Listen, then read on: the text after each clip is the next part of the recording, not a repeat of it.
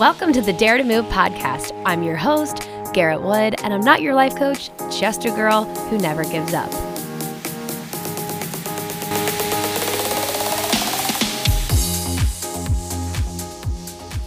What's up, you guys? Happy Wednesday. I'm coming to you today with something that I haven't done before, which is I am going to share with you guys a speech I gave last Saturday on resiliency. And it's wildly interesting that before I quit my job in real estate and before I knew that for sure that this is something I kind of want to go in to, which is like mindset coaching. Um, I got hired for this job, and to be honest, I did not know what the heck I was going to speak about. I mean, I've definitely, I definitely have some mental tricks, and some I've even mentioned on this podcast before um, to get through hard things or to organize yourself for time. Um, but what's crazy is while working with my coach, which I spoke about last Wednesday, um, we I've done a lot of personal work already, even though it's only been a few weeks, and um, the idea kind of came to me, and so I absolutely loved giving this speech, and I'm actually recording this before uh, the Summit of Love, which is um, going to be, well, now it's already been held when you're listening to this, but it was on the 9th. Uh, of November in Maine, and I am just going to give the speech so that you guys can um, can witness it. I think it's just an interesting thing to think about. It's also a little bit of selfishly practice for me right now to do it. So when I'm asking these questions, I'm going to pause. I won't pause as long as I would if you were um, really writing it down. So feel free to pause me at any time. Um, and before I get started, I would just like to say that if you guys have any interest in giving this podcast a review or sharing it with a friend, it would really mean a lot to me because I want um, to be able to keep doing this and to um, share my mission of teaching people how to never give up. So today we are going to talk about resiliency. I appreciate all of your support. And if anything sounds weird, it's because I'm imagining that I'm speaking to people, you know, face to face. So, without further ado, um, I am going to get right into it, and I um, I'm just going to speak it as if I am speaking, you know, at the actual event. So, if it sounds like kind of strange at the beginning, that is why. Here we go. Wow, there is a lot of beauty in this room. And seriously, inside and outside of all of you, I can feel it. And speaking of beauty, I recently got my hair extensions taken out. Does anyone here have hair extensions? Anybody? Anybody? Gosh, I miss mine so much. And because of that, we are going to talk all about hair extensions. Just kidding. But truly, my hair extensions made me feel like Superwoman. First question Is there anything you do, augment, any service you get done that makes you feel like Superwoman or Superman? Anything you do specifically to feel more powerful, confident, or strong? You see, I grew up lusting after long hair. I was obsessed with Barbie. I had these kinky curly uh, hairs that would grow upward instead of long. So I used to ask my mom if she could take me to get my hair cut long like Barbie. I idolized Barbie. And ironically, the impetus for getting hair extensions four years ago was that I had actually achieved a Barbie like body for the, a bodybuilding competition, and the hair was a tool to complete this look of perfection. They were my tool to help me feel confident in getting on the stage and feeling like I fit in. And for the purposes of this talk, we are going to interchange the word tool with mask. So, what is your tool or mask? And if you don't know the answer yet, that's okay. Think about it for a second. Do you have a tool? Do you ever have kind of a sort of a mask? You see, at the time I was gearing up to flaunt my six pack on stage and um, flip my hair extensions around, I was a wreck on the inside. Not only was my gut health a mess from having too many artificial sweeteners, uh, not eating enough color in my diet, and stress, but my brain, my soul, and my heart were all out of sorts. I had just hit my one year mark in Boston and I had been riddled with loneliness. Um, I'd been in a verbally abusive relationship, and there was a whole lot of holy crap, what just happened to me in a year? Because there was so much change. Just one year prior, I was in love with my life in Chicago. And resiliency was something I was kind of just going through experientially, and thus attaining this look of perfection was a complete mindfuck. And also, because society was noticing me, men were noticing me. I was newly single. I was getting more dates. I was getting more nutrition clients, photo shoots, business opportunities. And this look was actually what kind of catapulted me forward into quote unquote fitness life. But I wasn't ready because I didn't feel I deserved it. This weird feeling kept creeping up on me that I was being rewarded for something I didn't deserve. And, and I don't know if you're sensing this, but what I'm talking about is imposter syndrome. I didn't believe that I actually had a six pack. And, you know, quite frankly, it didn't last very long because it's very hard to achieve one for some body types. Um, but all of my Instagram photos still looked flawless, but I was sitting there bloated, binge eating, and feeling unworthy of all the attention. So I want to ask you when was a time you felt like you didn't deserve something? What was your reasoning? Was there something logical? Also, when did you notice that you felt undeserving? So the question is, when have you felt like you don't deserve something? Like when have you sensed imposter syndrome? What was your reasoning? And when did you notice it? Right away, later on? So, what I noticed was that besides believing that I wasn't good enough for recognition and kind of having this awareness of, of uh, imposter syndrome and noticing that I was self sabotaging my progress by eating all the cookies and falling into extreme binge eating was that I really wanted to be noticed for my brains and not necessarily just my body. I knew I was smart and I wanted attention for that. But how was I going to flip the narrative? Of course, before I could really work on it, I hit a low low my eating disorder was out of hand. I was not dating responsibly, and I had one of those look in the mirror moments. And so I did. Before I tell you what I saw, I want you to write down or ask yourself when have you ever looked at yourself in the mirror? And why did you decide to confront yourself? When have you looked at yourself in the mirror? Why did you decide to confront yourself? And finally, what did you see? I saw that I actually loved the way that I looked. I loved my pretty long blonde hair, my eyelash extensions, my defined legs and arms. I loved that clothes fit me well. I even loved being in a bikini, said nobody ever. Um, I actually acknowledged the fact that this was an empowering feeling to look in the mirror and love my physical experience. So, my next question is during a low point in your life, what did you learn? And if you're there now, what is one positive thing you can notice about yourself? Or what is one thing that's strong? So, I noticed what I had.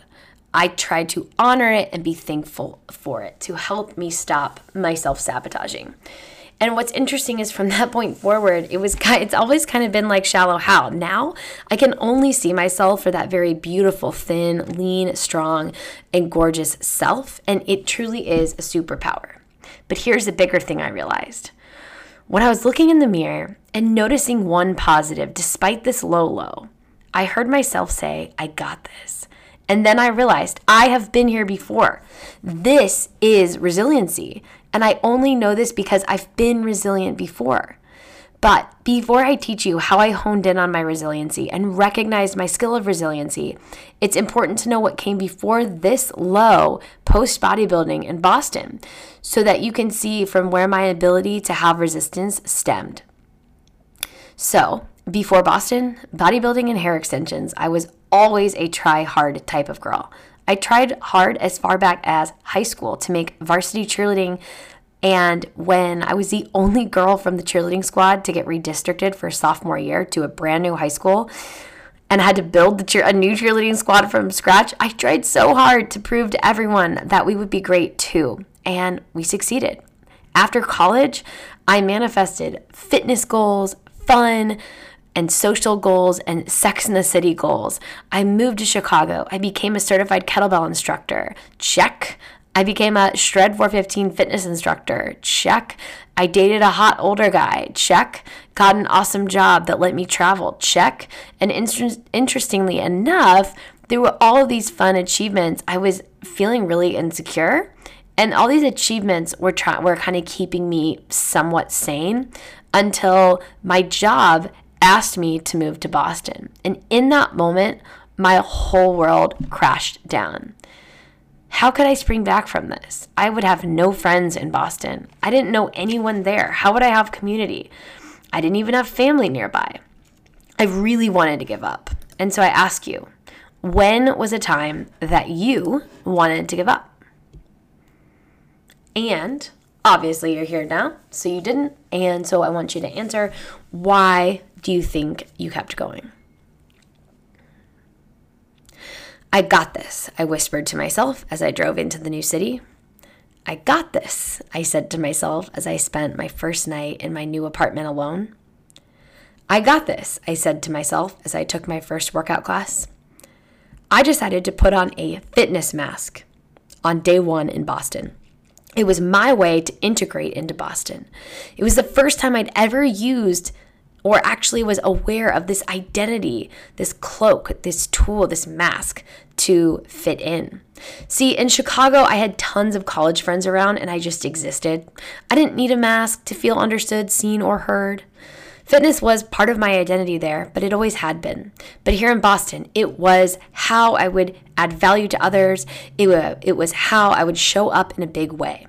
Fitness was the first adult mask I was I used and that I was conscious of. And boy, oh boy, it worked. So, before I tell you how, can you think of a time that you intentionally wore a cloak or a mask? And here's a low, low, low key example. Um, in my sorority, or when I was in college, every sorority girl wore Tory Burch black flats. um, so, an example here would be buying the same pair of shoes that everyone in your sorority has to feel like you fit in. That's like a very low key example. So, can you identify a time? Well, before long in Boston, I was dating the king of online fitness. I was working at Barry's Boot Camp. I was teaching at a local spin studio and then running my own online fitness business. And this was all outside of my full time job. The mask helped me hide from loneliness, lack of community, family, and feeling like I really wasn't in the right place. The mask was home and it gave me something to hold on to. Resilience can mean holding on to something to get through, it, to get by. What have you reached for in the past when you needed something to hold on to? Ask yourself. But uh, even with the mask, things still didn't totally work out for me in Boston. Just after I re signed a lease to stay in the city for a second year, the job fired me and the boyfriend and I broke up. Now, this is when I went on the revenge body mission, or rather, when I started bodybuilding and then I wore the hair extensions mask. Bodybuilding became my new try hard experience experiment. I wanted to wear the mask of grit, determination, hard work, and prove to him and everyone else that I could do it. But here's the thing one of my favorite podcasters, Ed Mylett, says that we all have an internal temperature, like an internal clock that tells us exactly where our homeostasis is. And if we don't upgrade it into what we believe we are to become, it will cause some problem, problems because homeostasis is real. For example, if I improve my body so that I weigh 115 pounds, but my internal temp or belief about myself is that I'm 133. Then when I drop weight to 115, eventually I'll wind up back at 133. Does that make sense? He always talks about how people who want to become wealthy will somehow attain wealth but lose it, or they'll lose the fat and then it will come back. Well, that six pack I achieved during bodybuilding did not fit my internal belief system. I began binge eating post show, as mentioned, and self sabotaging myself. Imposter syndrome was at play, but also, as mentioned, I also wanted to be known for my brains and not my body. It was like I was rejecting this success. And I also didn't believe I could have both brains and bronze. So I want you to ask yourself what is one belief you have about yourself? And I want you to write down I am blank.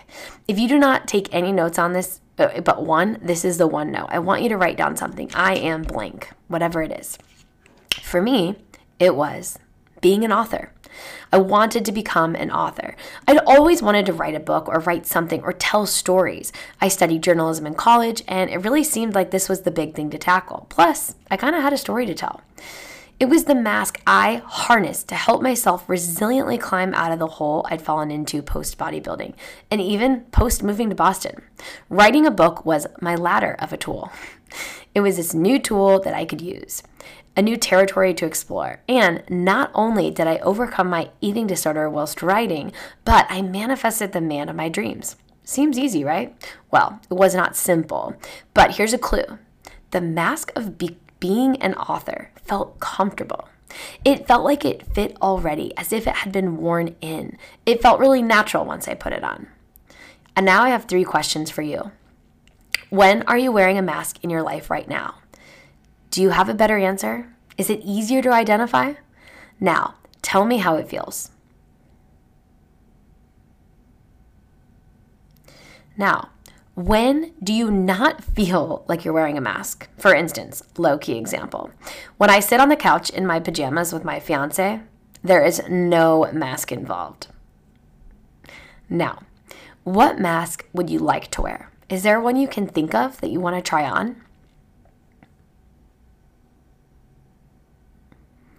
You see, what I realized is that when the mask doesn't fit right, you don't know it doesn't fit right because, or sorry, you know that it doesn't fit right because you can all of a sudden hear your inner voice. So I want to ask you, when do you hear your inner voice? Now, what little clue for you? Just asking yourself this question is going to help you tap into your higher self, inner voice slash soul. You see, sometimes you have to be hiding behind something like a mask, all alone with yourself, to hear your higher self or even God. Sometimes it takes the wrong masks to help us find the right ones. Sometimes the right ones are just resiliency tools. They come in and out of our life as we need them. It's kind of like we try on different outfits, shoes, or hairstyles to find out which one fits right.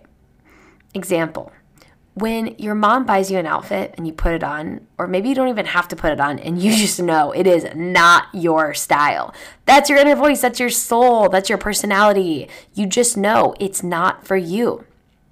Now, here's an analogy for you. If you're going to take a journey through a forest, it's going to require different tools at different times. For example, you might want a net for catching fish, you might want a machete for breaking down bushes, a tent for sleeping in the rain. And if you're committed to the journey and you're actually out there in the forest, you will be open to trying all the different tools at your access to survive. And that is resiliency. You see, my book did not heal everything.